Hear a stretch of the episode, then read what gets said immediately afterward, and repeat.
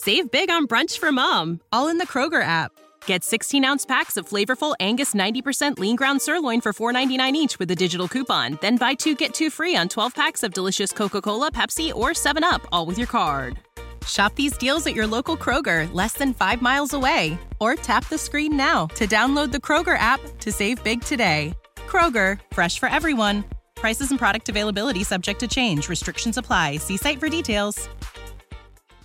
Buenos dias, world, from the San Diego Zoo Wildlife Alliance. I'm Marco Wendt. And I'm Rick Schwartz. And we're your hosts for season three of Amazing Wildlife, a show from iHeartRadio Ruby Studio and the global conservation organization behind the San Diego Zoo and the San Diego Zoo Safari Park. Listen as we dive into the efforts here in San Diego and spotlight the heroes working worldwide to care for the species you know and love. Listen to Amazing Wildlife on the iHeartRadio app, Apple Podcasts, or wherever you get your podcasts. Welcome back to the Real Life Pharmacology Podcast. Today I'm going to cover the SGLT2 inhibitors. This is a class of medication that is used in the management of diabetes. And these drugs do not uh, act on insulin. Uh, so that is a nice advantage, obviously, uh, we're going to have pretty low risk for any type of hypoglycemia or anything of that nature. Uh, but a few examples of medications within this class uh, empagliflozin, brand name Jardiance, dapagliflozin, Farxiga, and canagliflozin or Invokana. So kind of hard to pronounce, but um, remember the gliflozin uh, ending and that should help you remember that these drugs fall in the SGLT2 inhibitor class. So let's talk about the mechanism of action a little bit. Uh, SGLT2, so sodium glucose cotransporter 2, and by these drugs inhibiting that transporter, what happens is it prevents the reabsorption of glucose back into the body. So, really, in the kidney, it prevents glucose reabsorption back into the body. So, when we think about this, what happens to the glucose? It goes out through the urine. Now, that can lead to some potential issues, which we'll certainly talk about um, in side effects, but definitely wanted to cover that mechanism of action. And that's why I said when it doesn't really mess with insulin, um, that's definitely a potential um, advantage. One other thing with not stimulating insulin release or not injecting uh, exogenous insulin is we don't need to worry about um, weight gain. So the SGLT2 inhibitors tend to be more uh, on the weight loss side of things with our type 2 overweight, um, generally overweight diabetic patients, this can be a, a really nice uh, option in that respect. Now, let's get into the side effects a little bit. So, the first one, I think you can th- kind of think about the mechanism of action. So, we said glucose goes out through the urine. And what that glucose can do is fuel bad bugs, so uh, bacteria and things of that nature. So patients are more at risk for things like urinary tract infections, genital infections, because those bugs have a food source in potentially uh, excessive glucose or sugar coming out through the urine. So that kind of makes sense.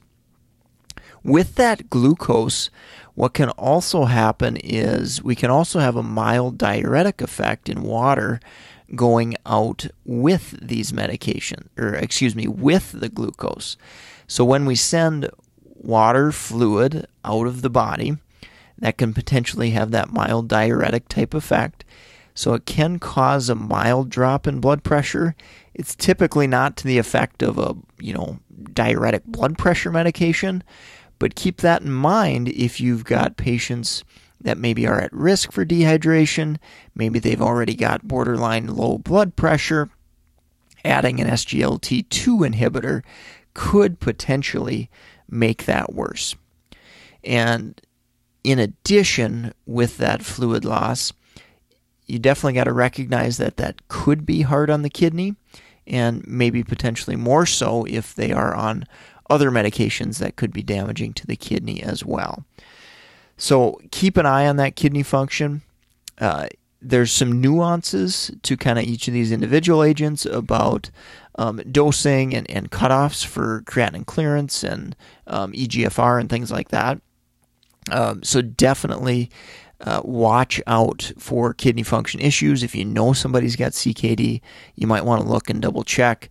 Uh, they may not be a, a, good candidate for an SGLT2 inhibitor.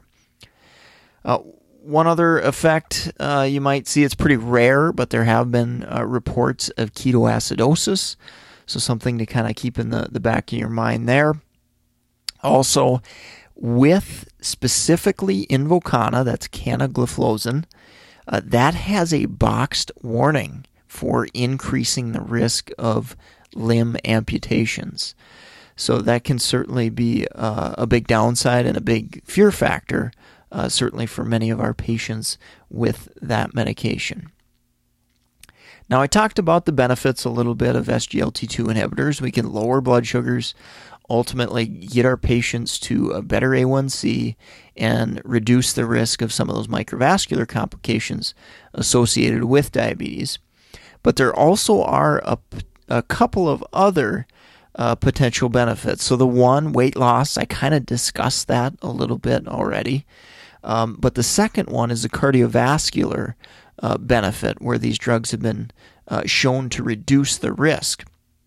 And specifically, the first one of this class, empagliflozin, um, was the first one to demonstrate this benefit in cardiovascular risk reduction. Uh, I believe dapagliflozin, if I uh, recently saw the news right, also um, received uh, this indication, or we had uh, evidence to show uh, that it reduced cardiovascular risk as well. Uh, canagliflozin, I believe, is still on the fence right now, or maybe being investigated. Um, so definitely, you know, keep your eyes and ears to the news uh, as far as you know whether these are all going to be beneficial for cardiovascular risk reduction or not. Um, but obviously, empagliflozin's probably had the, the best data and has um, had that data for the, the longest period of time. I'm going to finish up on drug interactions, but before we do, I want to take a quick break from our sponsor, MedEd101.com. If you're a healthcare professional and you love this podcast, you love the clinical pearls, you love the audio, meded101.com slash free book, all one word.